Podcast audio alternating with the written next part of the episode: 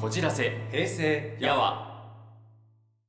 皆さんこんばんやは、こんばんやはこじやわの津田と、佐々木ですおい、この番組はいろいろとこじらせているめんどくさめの我々二人がうん、うん、生まれ育った平成のコンテンツについてうん、うん、お互いの好きなものを押し付け合うん、ういん、うん、独自の視点で語り合っていくラジオ番組でうすん、うん、うん、 23回うん、23回、 23回もやったんだね23回ももうすぐ半年お早いね早いうんね。うんうんうん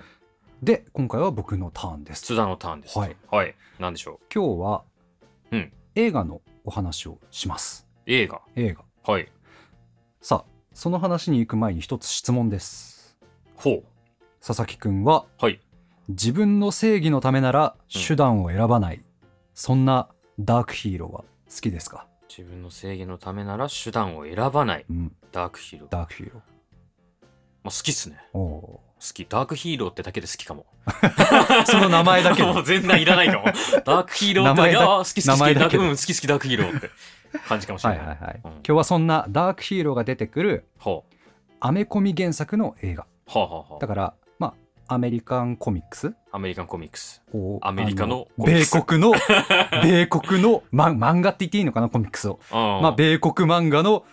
えー原作を持った映画、まあまあだからあれかスパイダーマンとかそうそうそうそうああいう感じのああいう感じのことねはいはいはいはいはい、の映画ですとほうほうほうそれについて説明しますとへいへいへいそのタイトルが「ウォッチメン」っていうウォッチメ「ウンォッチメン」っていう作品です見る見る人人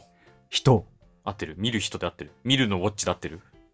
見る人でもありあの時計の人でもあるあそうなんだへえダブルミーニングダブルミーニングウォッチメンダブルミーニングウォッチメンっほうほうほうていうので、うんうんえーっとこれが1986うん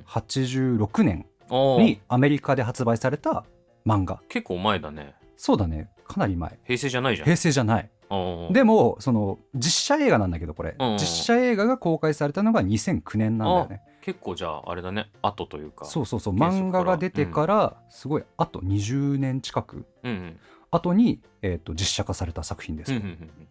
でまあちょっとダークヒーローとかの話をする前うに、んうんえー、と世界観の説明をほうまずしようと思いますと、はいお願いしますはい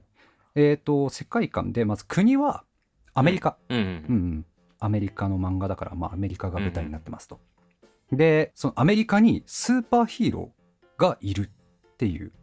アメリカにスーパーヒーローがいるはいうんでそのなんだろうスーパーヒーローっていうのは、まあ、いわゆるこうスパイダーマンとかみたいなめちゃめちゃ特殊な能力を持った人たちってわけじゃなくて、うんうんただ覆面をかぶってコスチュームを着てあーで悪を倒すっていう人、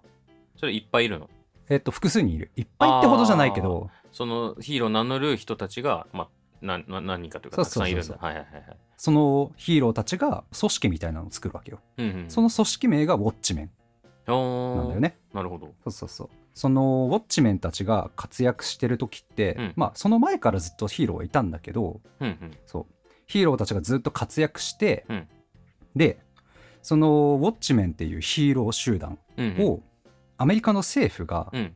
だんだんこう利用するようになってきたわけ、ああそのもともとまあ自警団というかそうそうそうそう勝手にヒーローを名乗ってる人たちがなんか何こう犯罪者とかを取り締まってたそうそうそうを、まあ、政府が使うようになってきたわけ使えるぞと、うんはいはいはいでどういうふうに使ってきたかっていうとジョン・ F ・ケネディの暗殺とかおおベトナム戦争とかあはいはいアポロ11号の月面着陸とかうんうんうんそういう歴史的出来事の裏っ側には実はヒーローが関与してましたよっていうあ結構面白いね世界観なんだよなんね。かヒーローっていうからさこうやっぱスーパーマンみたいなイメあーあジそうそうそうそうそうしたけど結構なんかスパイっていうかあ暗殺部隊みたいななんかそうそう諜報員みたいな部あ分ーも感じなんだねあるはいはいはいそうそうそうあーなんか一気にこうほうってなってきた、うんうんうん結構なんか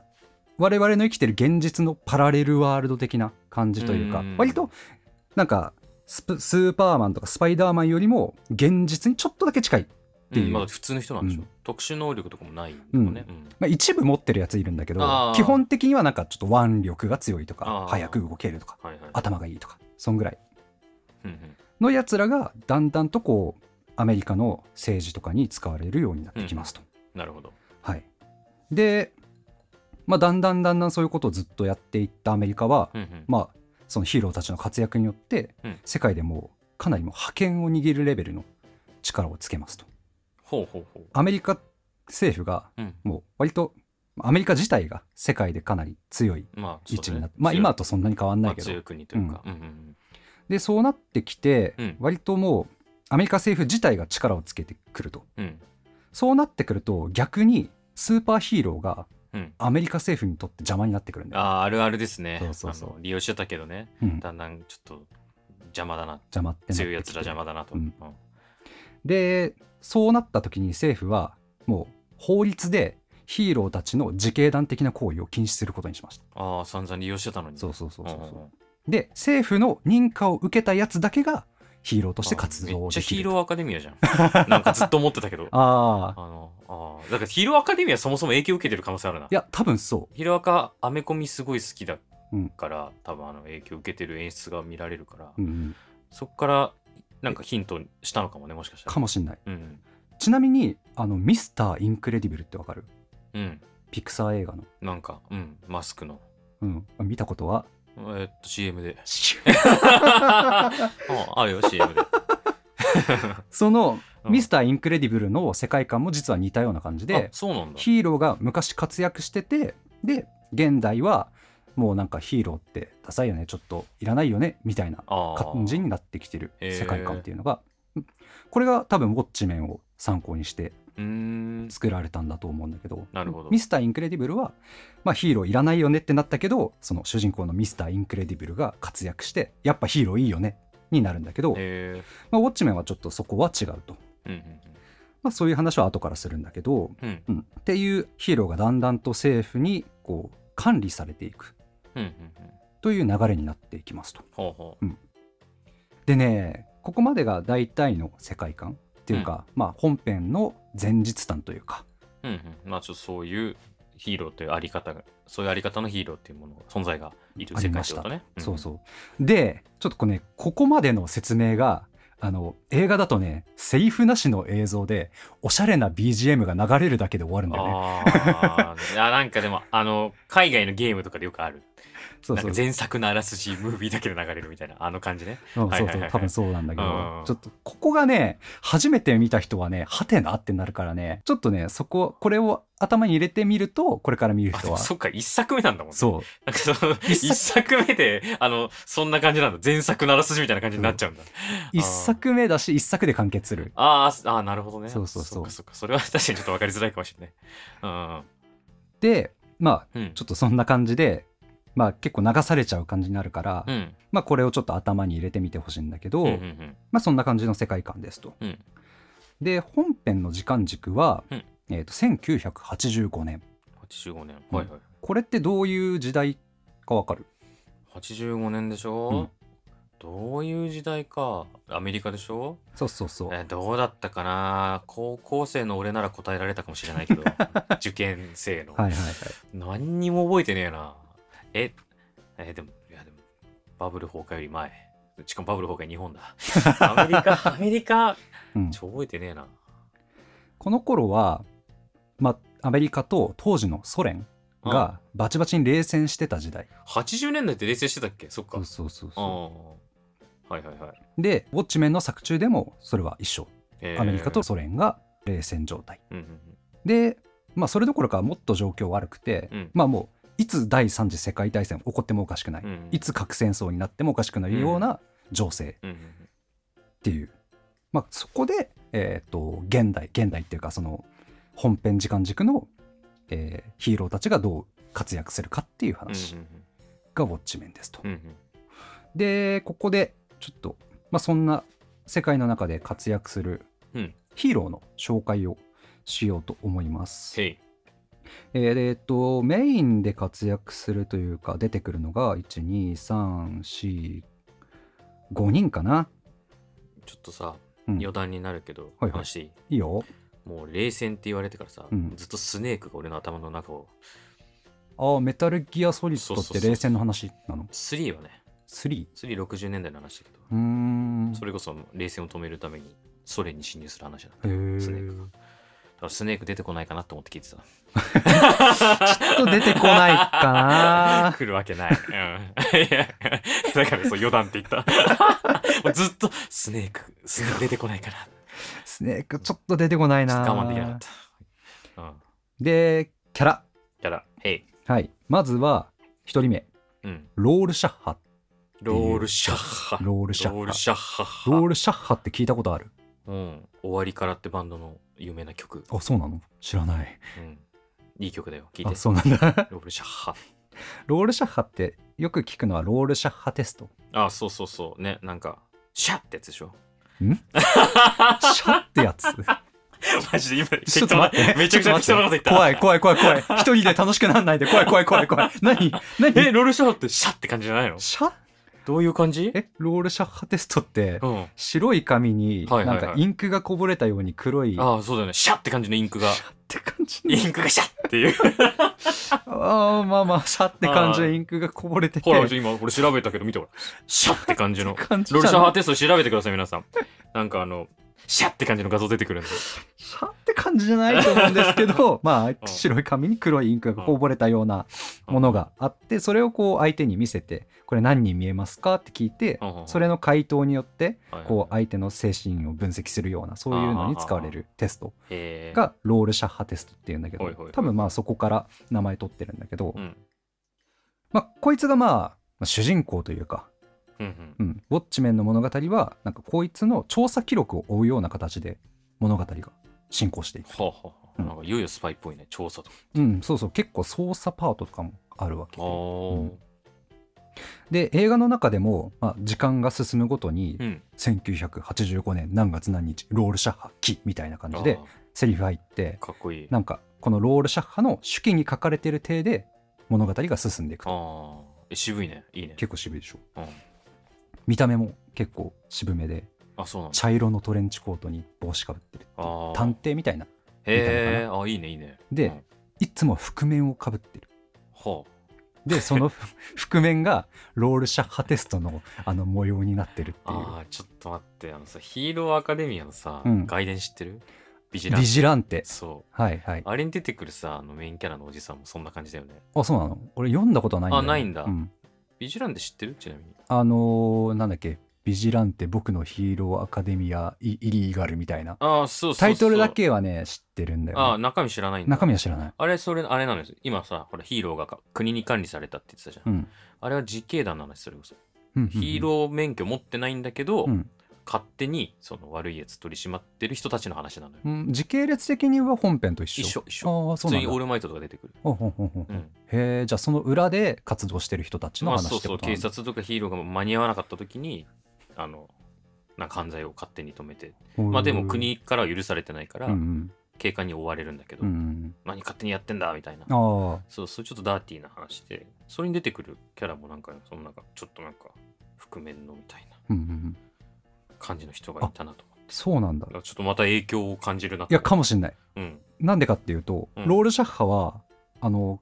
政府にうん認可を得てないヒーローなんだよねそうなんだそうだからもう本当に自警団的というか、うんうん、自分で勝手に操作して自分で勝手に悪党を倒すってうんいううんことをやってるやつだから、もしかしたら本当にそうかもしれない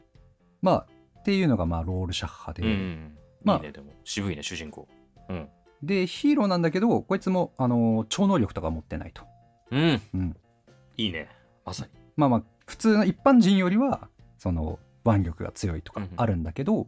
まあでもそんなに常常識をのレベルを逸脱してないというか、うんうんまあ全然現実にあり得るレベルのうん力しか持ってないと。ちなみにこのビジランテのおじさんもうん無個性、あそうなんだ。うへん、え。力強いだけあじゃあまあ本当にそうか もね多。じゃあ分めっちゃそうね元ネタかもしれない、うんうんでじゃあそのロールシャッハ、うん力持ってないなんだけど、うん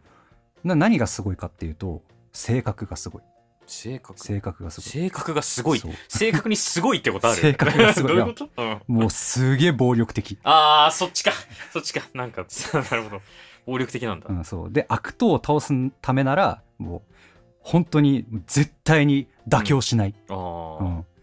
なんとしても目的を遂げると認可されてないんだそして認可されてないはもう正義のために戦ってるっていうよりもう悪党を殺すために戦ってるような、ああー感じなるほどね、うん、はいはいはいはいだからもう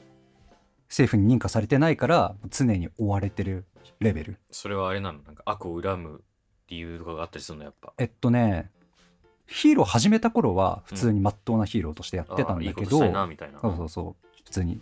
あの市民守りたいうんみたいな感じだったんだけど一、回自分の甘さで犯人を取り逃がしてうんそのせいで小さい女の子が殺されちゃったんだよね、あそれを悔やんでああーのもう過去の自分は死にあ、うん自分はロールシャッハとなったベタだでね。まあ、ベタっていうかでもそうか80もともとは80年代86年の漫画ベタっていうかもうむしろ始め始まりなのかもねかもしれないそういう感じの作品の、うんへこういうそのそれこそもう目的のためなら手段を選ばなああいそして妥協しなえいいいねいいっていうねこれがロールシャッハっていう主人公かなり惹かれてきたよ、はうん、いいね続きましてへい ナイトオール続きま して2人目、うん、あうんまあ、ナイトオールっていうくらいだからフクロウをモチーフにしたヒーローあなるほど夜のフクロウナイトオールああオールオールってそういうことね、うんうんはいはいはいで、まあ、見た目はバットマンのフクロウ版みたいな感 じなるほど。はいそう、はいはい。まあ、ふあの口だけ出した覆面にうんうんマントがついてるみたいな、はいはいははいい。あれの茶色くなってフクロウっぽくなったイメージあーうんでこれロールシャッハとは違って結構まっとうなヒーロうんうんあ、そうなんだー。そうそうそう、ちゃんと認可もされてる。認可はされてないこいつはね引退してるもああうこの時代はうんうんそう非あのアメリカ政府の認可が必要になってからもう引退しちゃったヒーロー、での専用の飛行船とか暗視ゴーグルとか、うん防護服とかそういう技術面で優れた装備を使って戦う、ああ、いいねやつ。なんかライバル、ライバルっていうか二番手っぽいね。ああそうあのロールシャッハとナイトオールはもともとバディとして一緒に活う動わして、たバディ。あバディ。へえ。 2人1組でやってたいいね。続きまして続きまして、 続きまして、うんドクター・マンハッタン、ドクター・マンハッタン。うん、こいつすげえようんこいつだけなんかねすごいあ、そうなんだ。何がすごいの核実験での事故に巻き込まれたことで特殊能力に目覚め た科学者ああ、やっと特殊能力の人が来た。うんはこいつだけなんかね異次元のレベルの特殊能力を持ってんのよでこいつは政府公認で活動してるあ。あ、そうなんだ。そうそう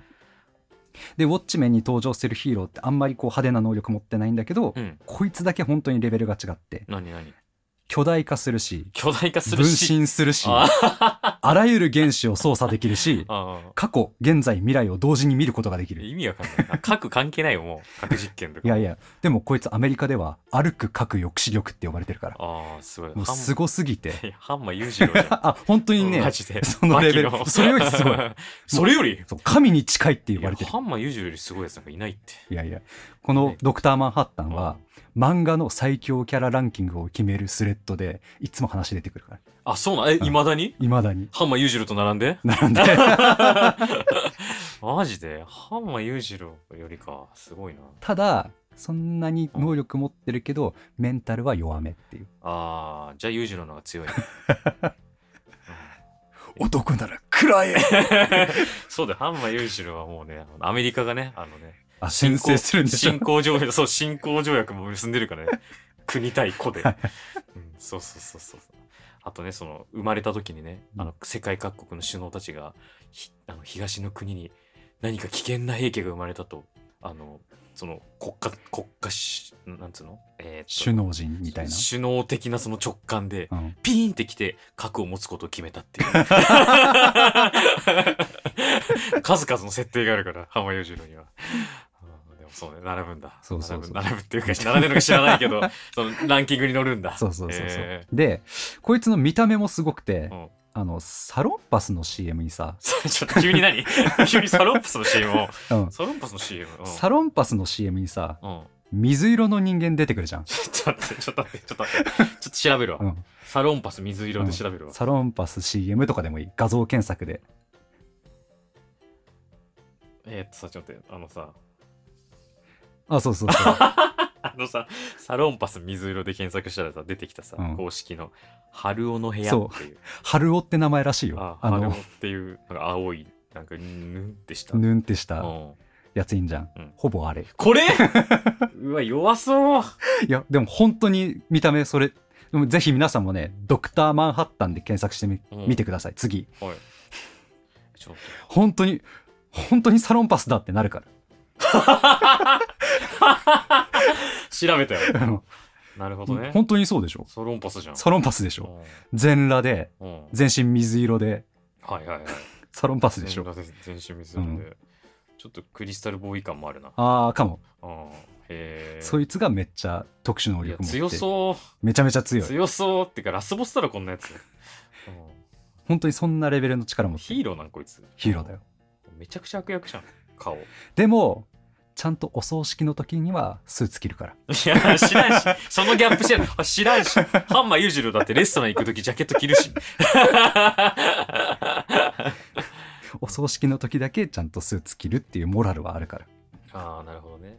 今でも話しながら逆にハンマー裕次郎のモデルの可能性もあるないやそれさすがにない んじゃない強者だけどマナーしっかりしてるみた いなそあそれれははないどそうれはなさのすがにないかな、うんだハンマー裕次郎サロンパスじゃないじゃんうん貼ってる貼ってる貼貼ってたりするないけどでもあのパンツ一丁でさ、うんあの椅子と椅子の間にこうやってあ足ー広くて軟体とかするよ。あえなこがやってたやつでしょあ、そうそうそう。最近最近、 最近、えなこさんやってたやつでしょ最近えなこさんやってたやつ。そうなんかえなこばっきコラボ でやってたやつ。そうそうそうそう。そうよ、そうよ。えっていうめちゃめちゃ強くて水色なやつがドクター・マンハー、ッタンあとーへえ。次4人目かなシルク・スペクタシルクスペクター。ー、うんはこれが唯一の女性ヒーロあ。あ、女性なんだ。うんえーで母親がもともとシルク・スペクターっていうヒーローをやってー、えて、二代目ってことそうそうそうわ2代目シルク・スペクタひーゅう。熱いね。でこいつがドクター・マンハッタンの恋人恋人いんのあ恋いつ人 ちょっと待って。あいつとか言って。 あいつ恋人い、あの、あの水色野郎恋人いんの怖っ。え、やば。そうなのよえ、大丈夫抱きしめられて死んだりしないハンマ裕次死郎にのは奥しさなんいみたいに。そうなのいい女だ、バキバキっつっえて。ーハグで殺されたりしない、そうなのうん、あ、ネタバレしちゃった、バキの。そうなんだあ、そうそう。それで、あの、ハンマバキは、目の前でお母さん殺されたから目の前で復讐するっていう話なんだ。それが復讐の原因なんだそうそうそう。そうそうそう。でもここは、ちょっとロマンがあって、ちょバキの話になっちゃうから、ちょっと活躍するけど、そうはいはいはいまあまあ、そうそうなの。ヒルジロは。奥さんをハグで殺してんのよ。そうなんだ大丈夫なんないなんないあ、なんない。ただちゃんと恋人、うんちゃんと恋人なんだけどドクター・マンハッタンがこう、すごいこう人間離れした力を身につけてうん、で精神もだんだん人間離れしていくようになっちゃってあちょっと待ってなる前に付き合ってたってこといやなってからああ人間離れしてから付き合うそうんんうんでもこう精神面はまだその付き合い始めた時は普通の人間に近かったのあーあーなるほどねそうそう、はいはいはいだけどだんだんだんだんこう、まあ、現在過去未来を一緒 に見ちょっと見待って見通せるからおいさそんな話長くなりそうと思って突っ込まなかったんだけどさ、現在過去未来一緒に見るってどういうこともう現在過去未来一緒に見るこマとがでジで意き味るわかんないけどどういうこと本当だにからもうドクター・マンハッタンにしたら過去も現在も未来も全部もうすでに起こったことなのよいや怖い急になんか違う話みたいになってる哲学の こいつだけ違うのよもうんう本当に次元が違うのよそうだね本当に違うね、うんああそれで人間離れしていくんだうん人間離れしていったからうんなんか最近うまくいってなくて別れそうっていういやちょっと待って、なんか、悩み小せえな。小さい、いや、小さくないんだけど、急に小せえな。現在、過去、未来見るやつとうまくいってないんだ。そうそこ、別れそうなんだ。そうちょっと悲しいね。えー、でこのシルク・スペクターもあのヒーローは引退済み引退済み、うんあーナイトオールと一緒でえじゃあどんなヒーローな引退済の今のところ別れそうで悲しんでるっていう情しかないんだけど、ヒーローなんでしょそなうんかないの技というか、み技はね武器というかなんかわかんない。ないなんかない ちょっと人 レじゃオん。レオタードみたいなやつただの着て恋 に悩んでる人じゃん。身体能力は高いけあど高いんだ。でもロールシャッハと一緒でそんなにこう常識のレベルは外れてないあーえあ引退あそうか引退か正式なヒーローではあるのか、うん、はいはいは、はいいはい、で最後にオジマンディアスおおオジモンディオスオジマンディアス何えフ知ってァるラオじゃんファラオファラオあそうそうそうそう、うんラムセス2世あていうかそれリリアルにリアルの人じゃんああそうそえうのなんか異名と同じ名前をああつけてるそううんびっくりした急に偉人出てくるのかと思って本物じゃな くててあのこれヒーローヒーロー名あなんだよねヒーロー名がねそうそうそうなるほどななるほどその背負ってんじゃんファラオの名前を背そ負っうてそんうだなんかエジプトが好きではいはいはいそれを自分のヒーロー名として使ってるっうんていう、でこいつが世界一賢いって言われてるほどの頭脳を持つヒーローはで身体能力も普通の人間よりもかなり高いあうんうんこいつもヒーローは引退してるとえだけどその頭脳を生かして会社を経営したりとかーうんドクター・マンハッタンに協力してもらって新しいエネルギーの開発をしたりとかはあっていうことをしてる引退やつしたやつばっかだなあそうそう本当に引退した人ばっかあありはいはいはいでえーとまあ、オジマンディアスは、まあ、他のヒーローと違ってもう世間に自分の正体を明かしてますと他のやつらはああの明かして覆ない面かぶってああ、そっかそっかそっか。名前も変えてるからあの正体明かしてないとあの政府公認のドクター・マンハッタンだけうんバラしてますと姿隠すとかじゃなくてうん。 うんうん。あいつ水色だから 隠しよね えよ。うんそうそうバレたところであいつに勝てないから誰あ、まもあそっか、そうだよな。でうん。そのオジマンディアスはもう自分の正体明かしててうんなんかもう会社の象徴みたいな感じでああ、ええそれでもこうヒーローには珍しく市民からの信頼も厚いとええヒーローって市民の信頼厚くないの厚くないあ厚くないんだ。厚くないのええそ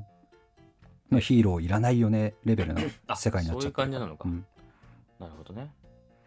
はいっていうところでこの、まあ、ロールシャッハナイト・オールうんドクター・マンハッタンうん。シルク・スペクターうんオジマンディアスうんこの5人が、まあ、本編で出てくる、うんまあ、主に活躍するヒーローうんですとうん。でこっから、まあ、ストーリーの話になるんだけうど、ん。うん。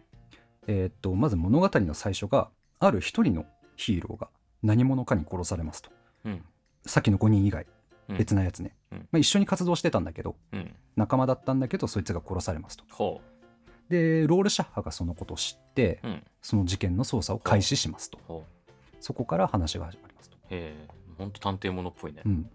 で、まあ、ロールシャッハはその捜査の中で誰かがヒーロー全員の抹殺を企んでるんじゃないかって考えるようになるとはあ、誰かっていうのは仲間とかで、なんか本当に、その本当にまだ誰かわからない最初の段階ではマジで誰か誰でもわ誰かもわからないなるほど。いや、無理じゃない。水色のやつ倒せないでしょ、誰も。 そう誰も倒せないの うん。うんあ、もう無理だよ。うん。それでで、うん。まあ、そう考えたロールシャッハはうんかつての仲間たちであるさっき説明した、まあ、ロールシャッハのいて4人うん。にそのことを言いに行きますといや、水色だけでいいだ ろ。あいつ五条悟だろ。最強じゃん。一人で。うん。で、うん。えーとまあ、5人に伝えますとうん。仲間のヒーローが殺されたとうん。お前らもこれから狙われるかもしれないと、うん警告をしに行きますとロールシャッハは、うん。いやもうそれさっきからずっと水色のやつのリアクションとかだけがずっと気 に気になっちゃうもう うんそうなんだまあいいよ、そこは、うん、で案の定そのまず正体を明かしちゃってるうんオジマンディアスのところに暗殺者がやってきて、まあそうだよね、うん分かっちゃうもんねすぐ、うんで襲われますとほでまあその時、まあ、オジマンディアスはなんとかそいつを倒しますと暗殺者を、で難を逃れますと、うんでだけどまあそれをもってこうヒーローがいつ襲われるかわからないみうたいなうんことがやっぱりこうみんな認識していくわうんけうで,、ん一方その頃待ってましたドクター・マンハッタうンん、来た来た来たもうあいつは大丈夫だろ現在過去未来見えてるんだからド大ク丈夫ター・だマンよハッタンはね、うんテレビ番組で インタビューを受けてます、うんうんはいはいはいそうだよで悠長だな、うん、まあこれから世界どうなっていくでしょうかみたいな話とか、インタビュアーがされてるんだけどいやうんなんでそのコメンテーターみたいな仕事してん だよ。いや、面白いな。マジで。そいつだけ。うんもう何でもドクター・マンハッタン聞いたら何でもわかるからうんでそしたらあの客席の男が急に立ち上がってうんなんか質問してくるんだよねうんドクター・マンハッタンあなたと共に活動していた同僚研究者時代の同僚うんが次々とがんになっていますとほうこれってあなたの体から放射線が出てるからじゃないんですかほそうあのドクター・マンハッタン最初にちょっと言ったんだけどううんあのー原子核のそう核の実で験の水色になっちゃったんだもんねそうそう事故に巻き込まれてそうなってしまったうんこれって仲間が仲間っていうか同僚ががんになってるのこれってあなたのせいじゃないですかってはあ急になんか言われるわけよね、おうすごい急に急だねそうそうそうでその質問の後に追い打ちをかけるように、うんそのドクター・マンハッタンの元恋人が出てきて、うんあのシルク・スペクターと付き合う前の恋人ね、うん、うん、人時代のうん、いやあ人時代からドクター・マンハッタンになってちょっとするまでああそうなんだまああのーシルク・スペクターうんと出会ってあのドクター・マンハッタン浮気するんだよねシルあク・あスペクタそーうなんだと。水色水色浮気野郎なんそだうすごいなもうマジで情報がうんでそのドドクター・マンハッタンの浮気で別れた元恋人がやってきて「私もガンです」とうわ「愛していたのにつらこんな仕打ちをするなんて」本当でって言わ浮れ気てもするし水色になるしガモンにもなるしと本当にそう。うでもうなるじゃんそううんで周りの記者たちもいるわけねうんもう周りの記者たちもそうなっちゃってもうドクター・マンハッタンどういうことですかもうドクター・マンハッタンをみんなで取り囲む わけ取り囲むの近づかない方がいい よがん になる確かに確確かになんでみんな近づいたんだあ逃げれろ よキャーだろそこはか確かにあでもまあどういうことだってなんだそうそううんでドクター・マンハッタンもショック受けちゃって「いやいや皆さん落ち着いてください」と「違うんです話を聞いてください」ってなるんだけど誰も話聞いてくれないのなんで現在過去未来もうでもドクター・マンハッタンもショックでうんもう自分のせいでみんながんになっちゃうんだったらもう俺地球にいない方がいいじゃんって思ってあてかそれ知らなかったのあそうそうそうそうあそうなんだお前見えてんのにそう現在過去未来見えてんのにもう火星で食うらそっつってうん火星にテレポートするんだよねいやちょっと待っていやなんか逆要因じゃんなんかいやいやいやいやうん真面目至って真面目よドクター・マンハッタンはもう なんか、一人だけドラゴンボールみたい な世界観でやってるからさ。 うんで記者に囲まれて、で火星にドクター・マンハッタン テレポートしちゃうわけ、うん。でもうずっと火星にいることになっちゃうわけそっからうんしばらく、うん。もうそしたらどうなるうんあの歩く書く抑止力がアメリカにはなくなるわけようんそしたらもう世界の情勢もっと悪くなるあ、わそっか、冷戦状態忘れてた。そうか、そうそそううそうか。ちょっと愉快すぎて、マンハッタン が。そっか、そっか。忘れないでね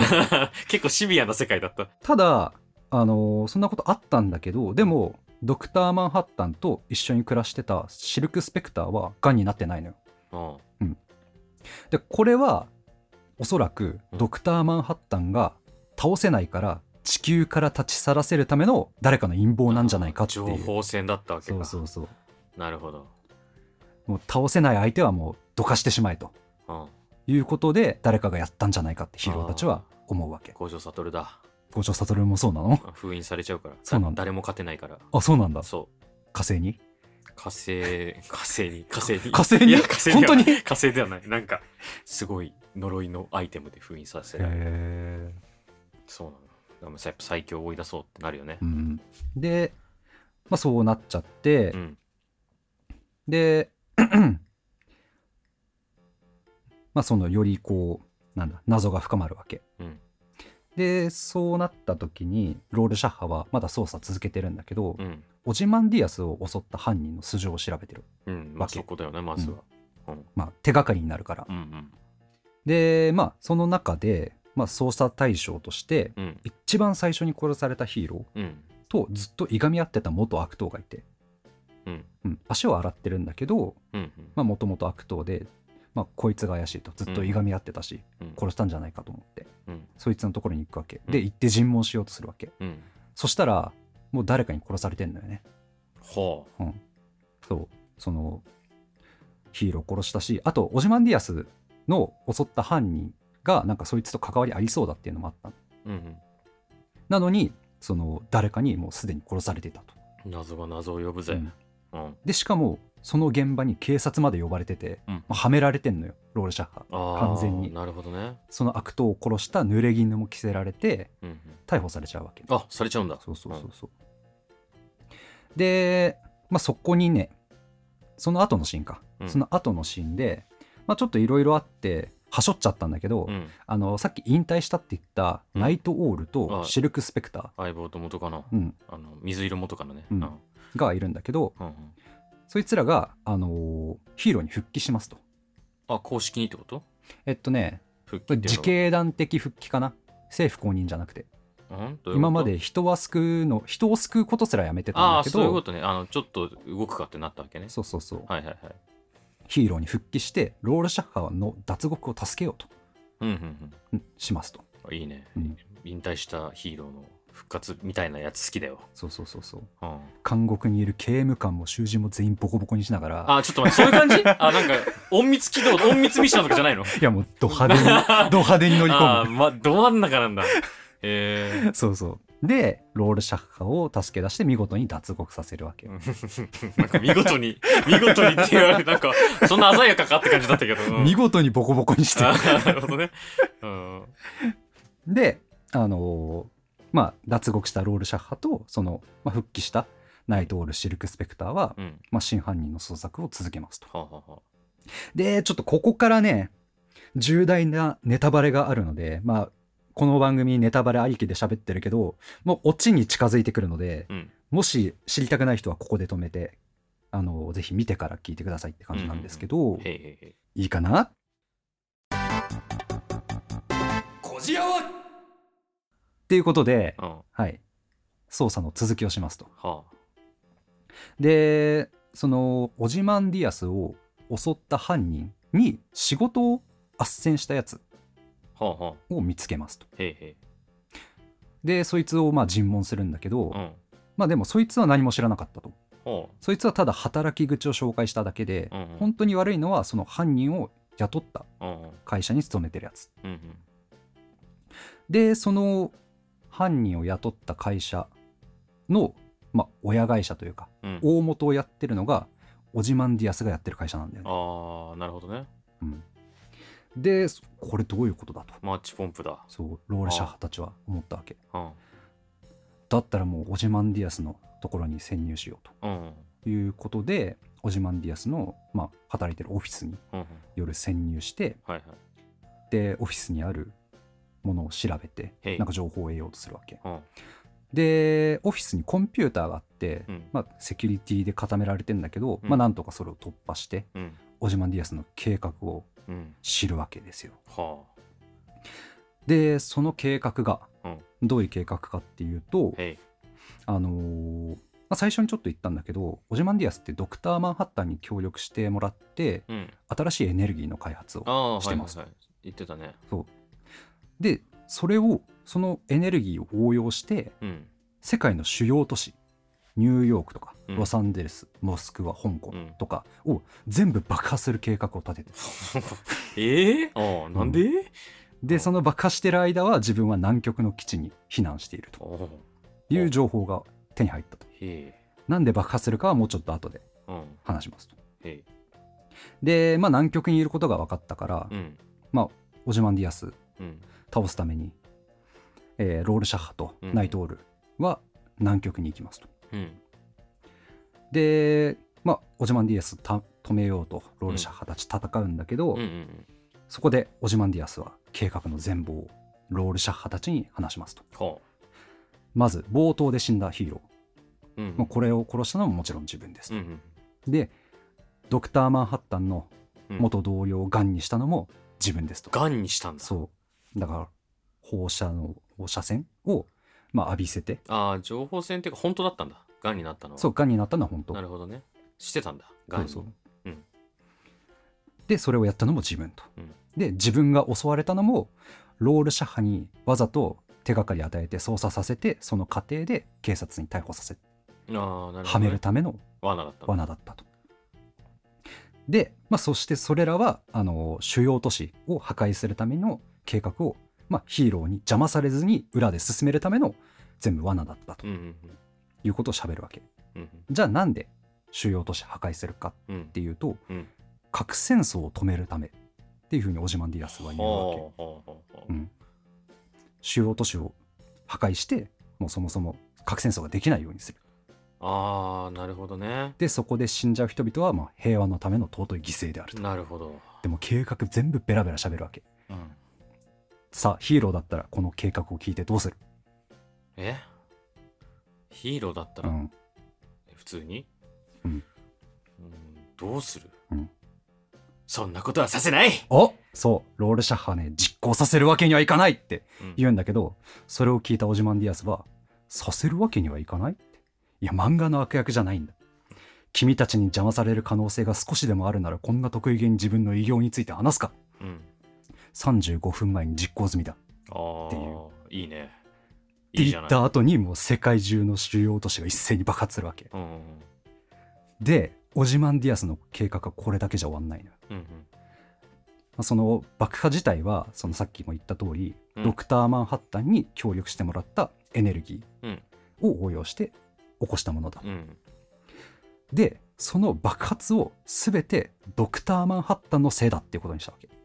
はあ、うんなるほどね。全部こう人類に嫌気がさしたドクター・マンハッタンがやったことですと、うんするとどうなるか、うん主要都市を破壊されて力を失った世界がドクター・マンハッタンっていう共通の敵を持つああ、魔王だ。そうあれだよ、あの、RP、ファンタジー世界あるあるだ。そうそうそう。魔王がいるから平和で、そうそうそう魔王がいなくなると戦争が起こるみたいなそうやつだ。そうだよ。まさにそれ。うん。共通の敵を持つことによって世界のアメリカとかうんソ連もみんな協力して、まあ、そいつに対抗しようって言ってうん手をつないで平和な世界が生まれる、ああ、なるほどね。そう必要必要悪を生み出したんだ。そうそうそうそうおー政治的だね。そうでしょうん。おじまオジマンディアスすごいでしょん。うん。で、まあ、ドクター・マンハッタンもその爆破が実行された後に南極に来たんだけど、うんオジマンディアスはドクター・マンハッタンに2つの大国これアメリカとソ連が戦争から手を引いたとうん。私たちが世界を救ったとここういうふうに言うんだよねはもう本当にオジマンディアスはこの世界のみんなが手を取り合うこの平和な世界を作るためにずっと裏で活動してきたわけよあ。はあ。これこそダークヒーローじゃない、そうだね。うんしっかりダークヒーローしだっね。かりダーなんかクヒしーかもローでししっかりダークヒーローだね。うんなんか、その支援とかじゃなくて、ょ、うん、なんかちゃんとヒーロー的に本当に発想理ヒーロ想ーを目指してなるほどね。うん。だからもう完璧な平和のためになんならロールシャッハよりも手段を選ばずにうん。虎視眈々と計画を実行するあっていうーすごいね。なんか、その善悪はともかく、尊敬されるべきその精神力というか、うん、信念だね。うん、そうそうもう俺この作品のオジマンディアスが大好きであーだからこの作品紹介してんだよねあーなるほどこね、のシーン本当に好きでうんうんうんそう笹子はさうんあのお約束みたいなの好きじゃないじゃん漫画 なとんかかのそうやって言われるとなんか ずっと言っひてんじねゃんくれ者みたいないやでもまあ好きじゃないっていうか好こきだじよらせを名乗ってるのいにやいやお約束は別に好きだよ好きであーでおただでもやっぱお約束だと思って見ているあーから、はいはいはい、お約束じゃないものをに触れた時におやるねってなるあーなるみたいなまさにうんこれもそうでうんもう計画をベラベラ喋るって悪役よくやんじゃんうんまであその後はいはないんおか約束ヒーローでにすねさ止められてなんか、はいはいお約束ですたねやられて終わるじゃんはい、そんなことオジマンディアスはしないとうん、もうすでに実行済みですとなるほど俺これ見た時クーってな ったねもうたまんねえああなるほどねそうもうここが大好きで、ぜひここもね見てほしい、うんうんううんんうん、っていうことでまあオジマンディアスのおかげというかせいといううか、んうんで、まあ、世界は手を取り合って平和になりましうわたとなんかすげえなんかアトラスのゲーム見て、アトラスのゲームうん、アトラスって、あのーなんだ何作ってペるルソナとか、ああはいはいはいはいうん、女神転生とかあれってそうなのあれダークよ俺が昔、うんあの話したよねこれ俺受験前にめっちゃゲームした話したっけ知ってた、してたよね、うんあん中でやったラストバイブルっていうゲームかなうんのエンディングがすごい忘れられないんだけどう、んなんかちょもうもうめっちゃうろ覚えだからちょっと詳細はあれなんだけうど、んうん、主人公たちが負けるとハッピーエンドって出んのほうなんかそのどう主いう人こ公たちが勝つことで、うんあのなちょっとマジでうろ覚えだからってあれなんだけ どはいはい、そのなんかその幸福ってなんだみたいな話で、うん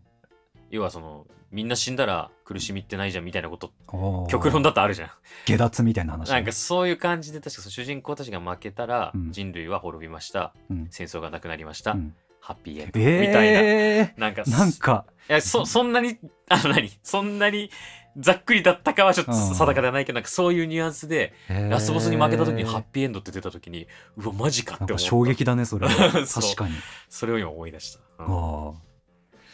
そうへええそれどうなのそれでで終わりいや平和になりましただ続くで、ああああああそれをまあ聞いたロールシャッハうんうんはもうそんなものは虚構だと俺がお前の悪女全部ばらしてやるって言ってへえ言うわけうん、勝手じゃんでも、うんなんか今のところわかんないそのちゃんと映画見てないから感触までわかんないけど、うん、なんか、まあ、筋は通っちゃってるよね、うん、そうそう筋は通ってんのようん、そこにまあ食いあれ噛みつくわけだそうそロうールシャこフんはなものは本当の平和じゃないとはでそう言うんだけどうん実はドクター・マンハッタンもオジマンディアス側についちゃうわけあ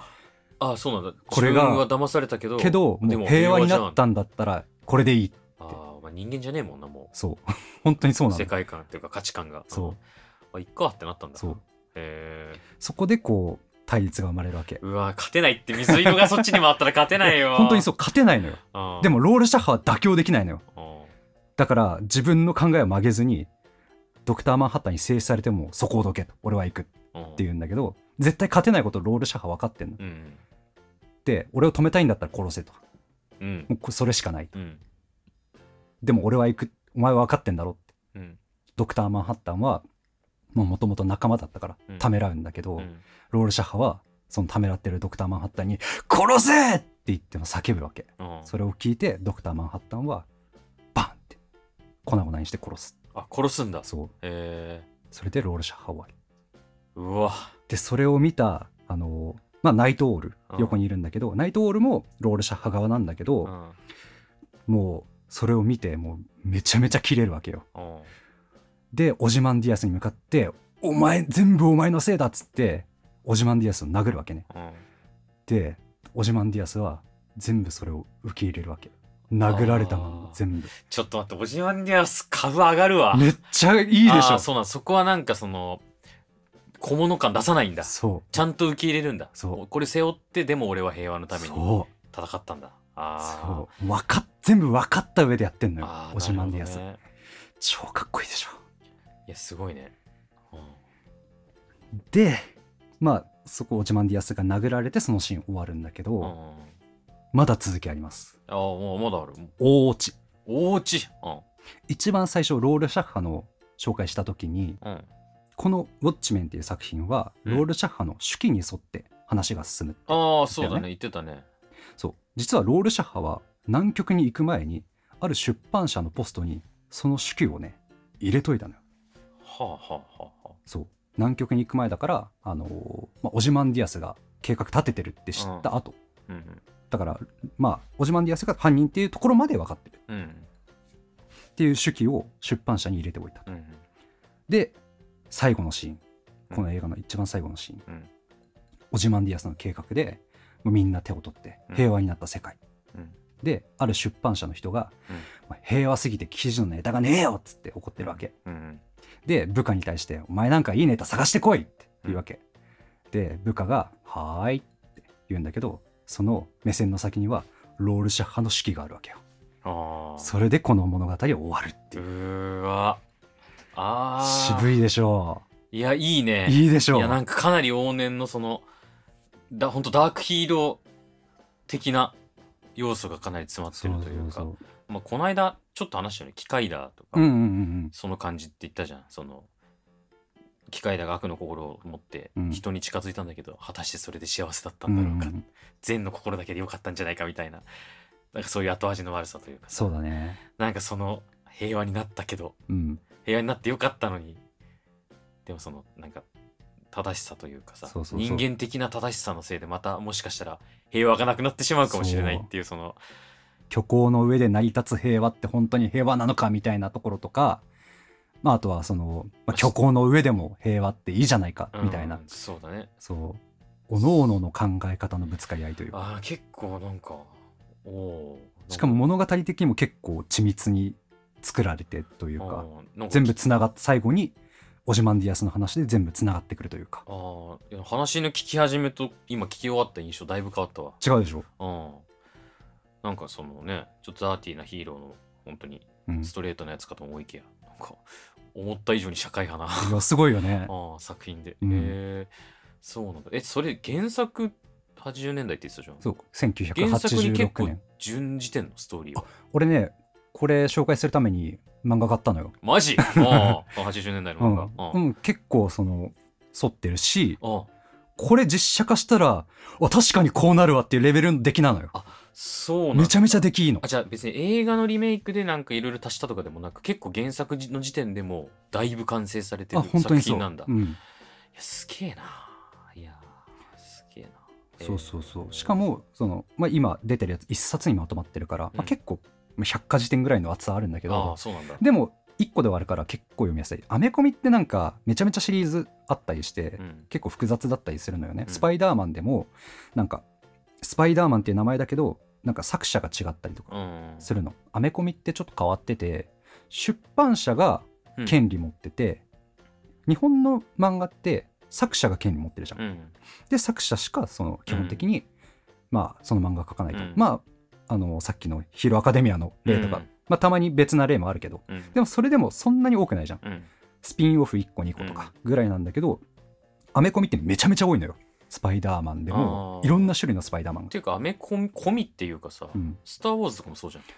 スター・ウォあー知らないスター・ウォーズの小説死ぬほど出てんの知らないあ知らない小説めっちゃいろんな人がそ出てめるっちゃだ書いてんだよへーそうそう俺父親が「スター・ウォーズ」好きでなんか小説版ずっと買っててへー何十冊あんねんっていうでこっから作者変わってこの作者が殺したキャラがこの作者になってから復活したんだよとか言って なんか結構好き勝手やってるらしいへよーそそうなんだうそう「スター・ウォーズ」もすごいそういう感じらしい、へー小説版は知らなかったうん、そうそうそうそういでう文化なんだね、向こうは結構、うんいっぱいあったりするんだけどそれのせいでどれが正しい歴史なのかよくわかんないのよね初心者にはうんなんだけどウォッチメンはもう一冊で終わるからあまあ、スピンオオフあるっちゃあるんだけどなんか、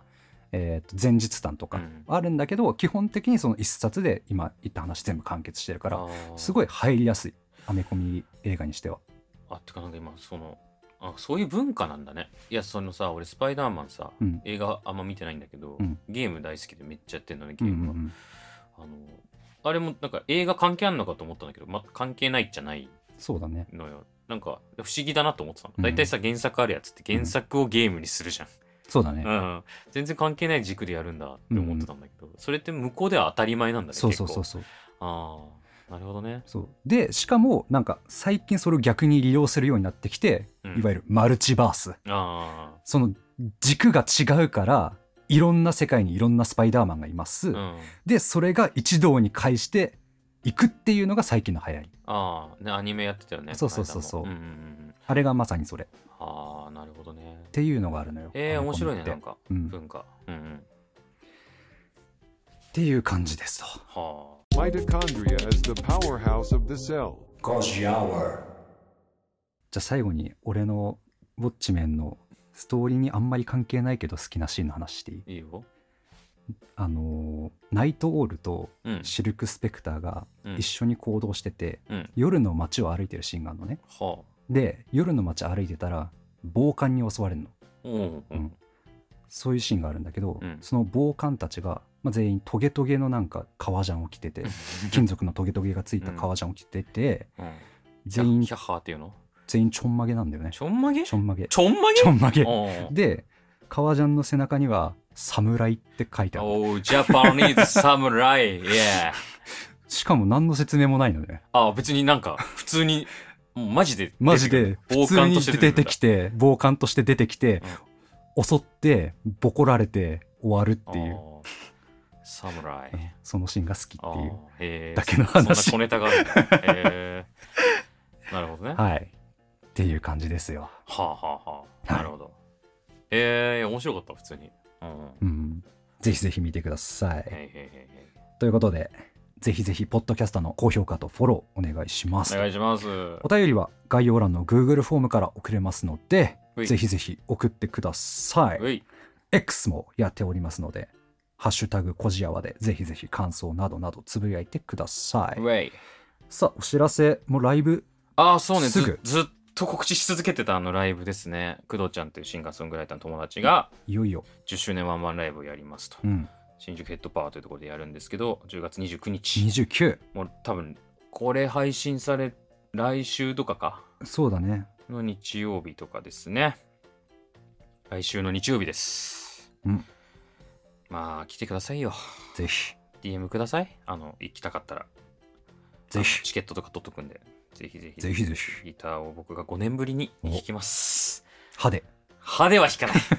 歯では引かないんだなこれがえいやでもマジで